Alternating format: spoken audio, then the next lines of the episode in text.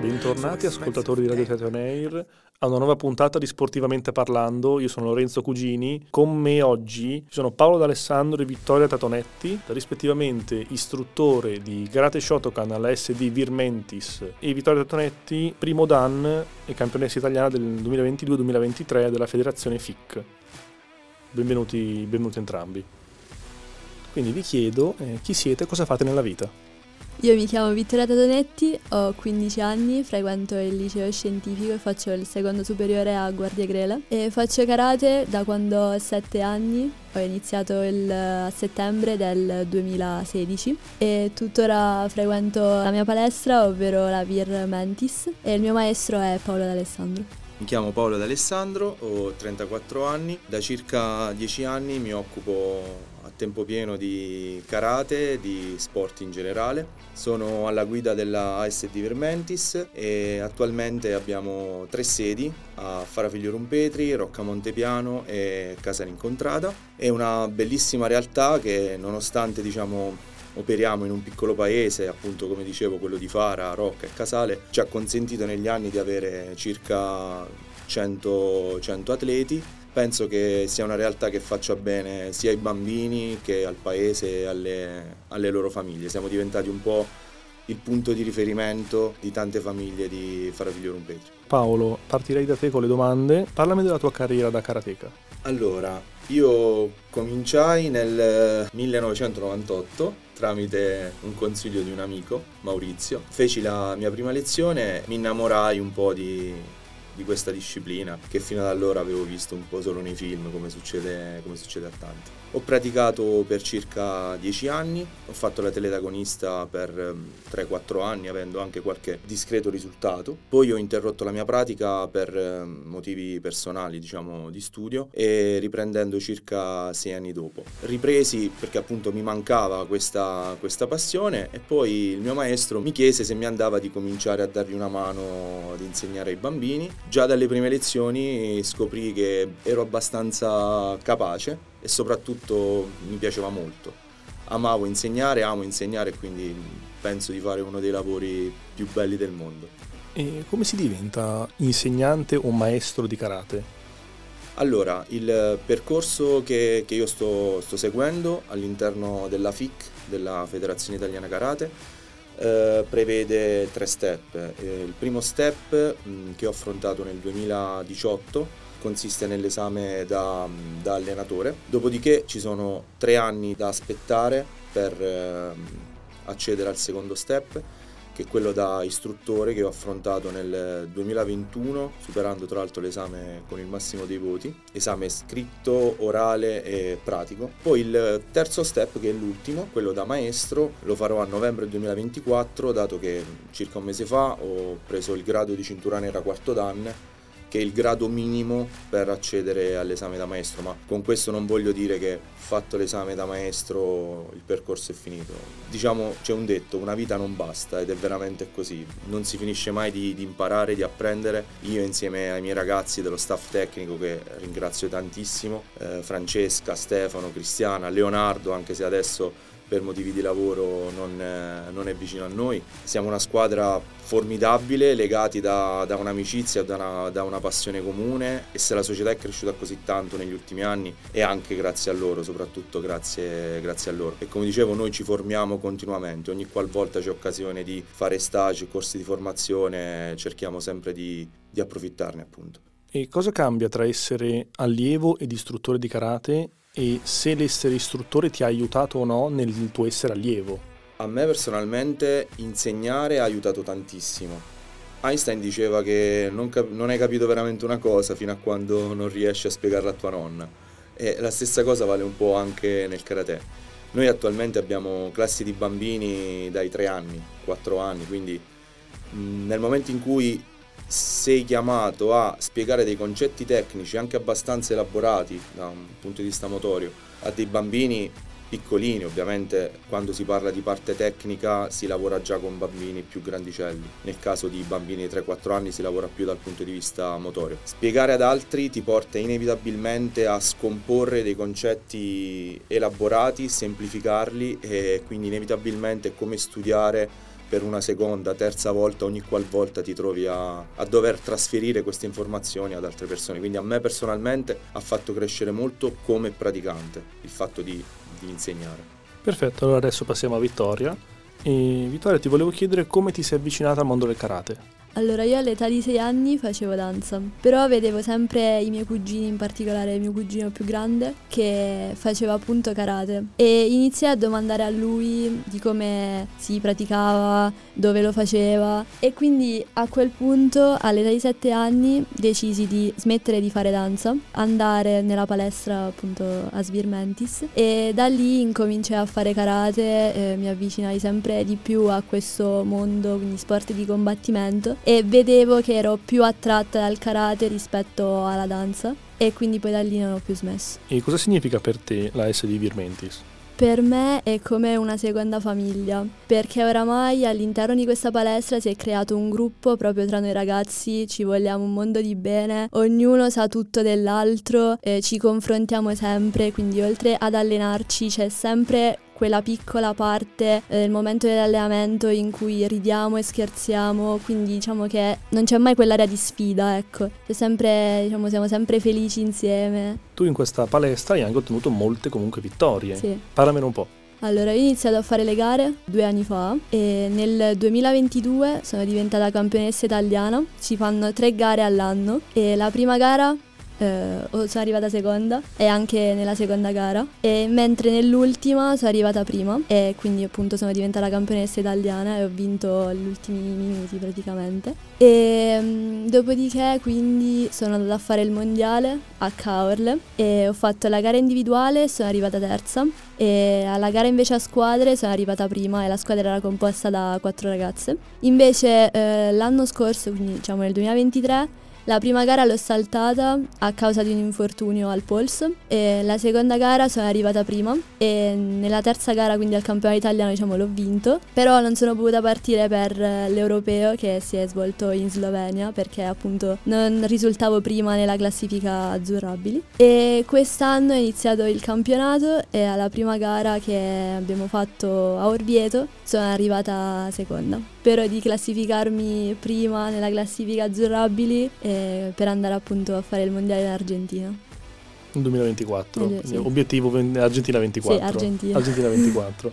e con un obiettivo comunque così grande, sì. com'è la preparazione? Lo chiedo ad entrambi, cioè qual è la parte più importante della preparazione?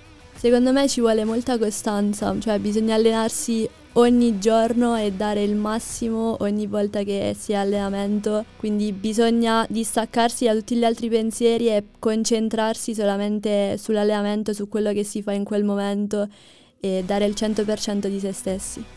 Dal mio punto di vista come tecnico il, il grosso del lavoro sta nella, nella programmazione nella programmazione del lavoro. I miei ragazzi, e questo io non finirò mai di, di, ringraziarli perché hanno una forza di volontà enorme, loro si allenano 12 mesi l'anno, quindi noi finita la stagione agonistica ad aprile, solitamente aspettiamo circa un mese in cui i ragazzi si riposano un po' anche fisicamente, dopodiché si riparte con la preparazione atletica per la stagione agonistica successiva. Poi c'è anche da dire che arrivati a determinati livelli eh, si parla sempre di più di una programmazione personalizzata.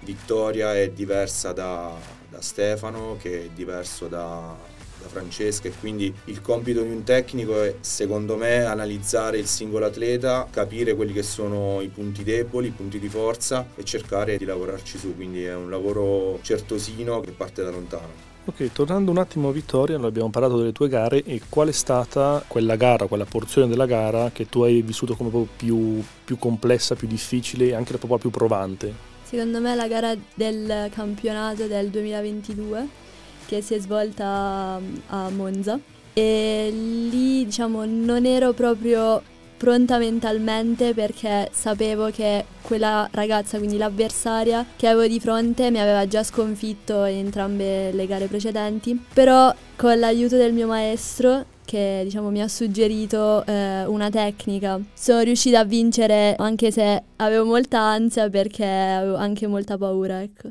Eh, Paolo, tornando a parlare della scuola, quali sono i traguardi raggiunti da tutti gli allievi oltre a quelli elencati da Vittoria? Allora, mm, devo dire che gli ultimi anni sono stati molto positivi per la nostra associazione.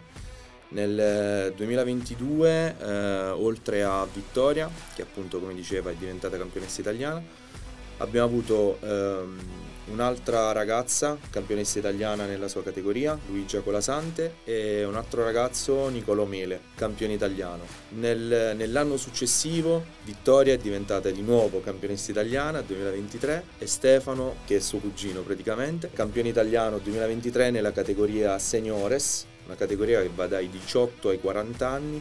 Stefano ha gareggiato avendone 17. Abbiamo fatto il passaggio di categoria un anno prima è riuscito a vincere. Queste sono le medaglie d'oro eh, degli ultimi due anni, ma oltre a queste abbiamo avuto tante altre medaglie d'argento, di bronzo. Eh, ci tengo a ricordare in particolare quelle del mondiale di Francesca, che è una nostra atleta, ma eh, anche il mio braccio destro, Francesca Candeloro, che ha vinto una medaglia di bronzo al mondiale ICU a Caorle 2022, un'altra medaglia d'argento sempre di Nicolò Mele, una medaglia di bronzo eh, per Luigia Colasante al mondiale.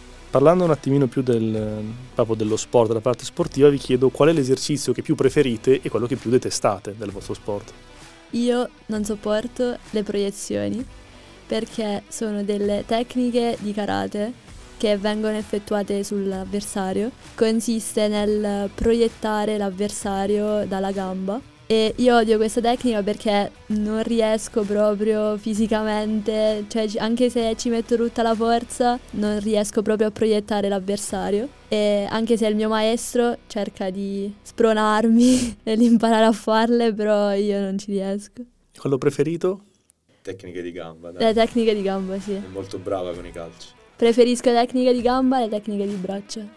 Come tecnico cerco di farmi piacere un po' tutto, no? Però eh, parla, parlando da persone vere. Parlando da persone vere, non, diciamo non, che. Non intervistando l'istruttore, intervistando l'allievo. No, allora, veramente nella, nella parte di karate non c'è niente che non mi piace. Siccome noi comunque eh, oltre alla parte tecnica abbiniamo sempre un importante lavoro atletico di preparazione atletica, diciamo che in quell'ambito ci sono alcuni esercizi che non prediligo, tipo i barbis oppure il crawl un esercizio per l'addome, per il, una sorta di plank dinamico, fondamentalmente che non amo particolarmente, proprio per questo lo somministro ai miei ragazzi ogni sera. Se voi per un giorno doveste cambiare disciplina, ovviamente vi appassiona il karate, avete scelto il karate, quella sotto?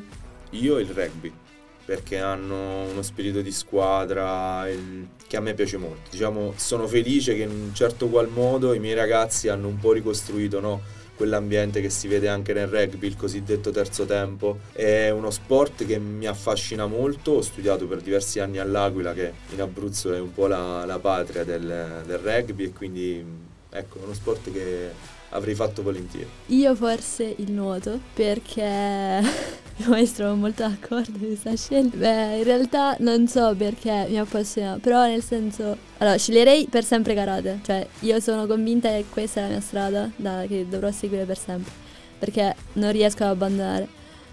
Però eh, se in un'altra vita karate non ci fosse stato, avrei scelto nuoto Ultima domanda, volevo parlare un po' della, della, componente delle cinture e volevo chiedervi come funziona salire di categoria, quanto ha effettivamente significato un salto di categoria, quanto anche viene rispettato all'interno del gruppo. Poi vi chiederò ad entrambi eh, qual è stato il salto più complesso, se vi ricordate qual è da cintura a cintura. Allora, le, le cinture sono, sono sette, la, la, bianca, la gialla, arancione, verde, blu, marrone e nera. Eh, nella nostra associazione abbiamo un tempo minimo di permanenza per ogni, per ogni cintura che via via va ad aumentare a, appunto all'aumentare del, del livello del, del praticante. E, ehm, fino alla cintura marrone gli esami si svolgono in sede, quindi nell'associazione noi ogni anno li organizziamo con, con, i nostri ragazzi, mentre poi a partire dalla cintura nera in poi, dal primo Dan, vengono svolti inizialmente fino al terzo Dan in, in ambito regionale, quindi all'interno del comitato regionale, e dal quarto danno in su in ambito nazionale. Questo è come funziona nell'ente, nella FIC in cui diciamo, operiamo noi. Sicuramente il nostro è uno sport in cui si fa particolare attenzione a quello che è il grado, la cintura. Banalmente all'inizio della lezione i ragazzi si dispongono in ordine di cintura, quindi dalla cintura più alta alla cintura più bassa. Eh, si fa il saluto, il saluto al maestro, eh, si saluta il senpai, diciamo l'allievo più anziano. Quindi sì, molto meno rispetto a 30-40 anni fa, forse come tutte le cose, queste abitudini un po' più tradizionali col tempo vanno un po' ad affievolirsi, però a me piace l'idea comunque di mantenere questo discorso di disciplina, di rispetto tra allievi più anziani e allievi diciamo neofiti. Bene, allora ad entrambi qual è stato il salto più, più difficile? Per me il passaggio più complesso è stato quello dalla marrone nera alla nera, perché diciamo che raggiungere la nera è un obiettivo che tutti i ragazzi hanno da quando iniziano a fare karate. Se io vedo diciamo, la cintura nera come il punto d'inizio di un percorso, no? Perché dalla cintura nera tu puoi imparare sempre di più. Diciamo che per la preparazione della cintura nera noi come società siamo preparati circa due mesi è stato un esame abbastanza complesso perché oltre alla parte di pratica c'è stata anche una parte di teoria eh, in cui veniva chiesta appunto tutta la storia del karate, però alla fine tutti noi della palestra siamo riusciti a prendere la cintura nera e primo danno. Per me il, il quarto, l'ultimo esame che ho fatto, eh, a inizio ottobre, per me è stata più una sfida. Nel momento in cui cominci a insegnare, quindi il tuo lavoro lo fai per altri, spesso manca la, la motivazione ad allenarti. I ragazzi si allenano per fare la gara. Nel momento in cui non sei più un atleta, a volte capita di perdere la motivazione a, ad allenarti. Quindi per me l'esame è stata veramente una bella sfida, è stato un modo per rimettermi in gioco e proprio per questo ho scelto come ultima prova d'esame il, tra i vari kata proposti. Il kata è diciamo la forma, un combattimento senza avversario il nostro stile, lo Shotokan, ne ha 26.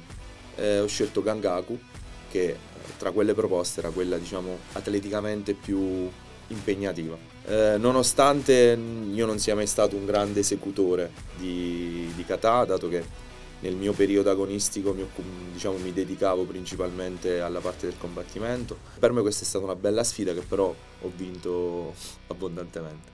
Va bene ragazzi, io allora ho finito con le domande e vi ringrazio ad entrambi, ringrazio Paolo e grazie, grazie Vittoria di essere passati alla Dotation Air e un saluto anche agli ascoltatori.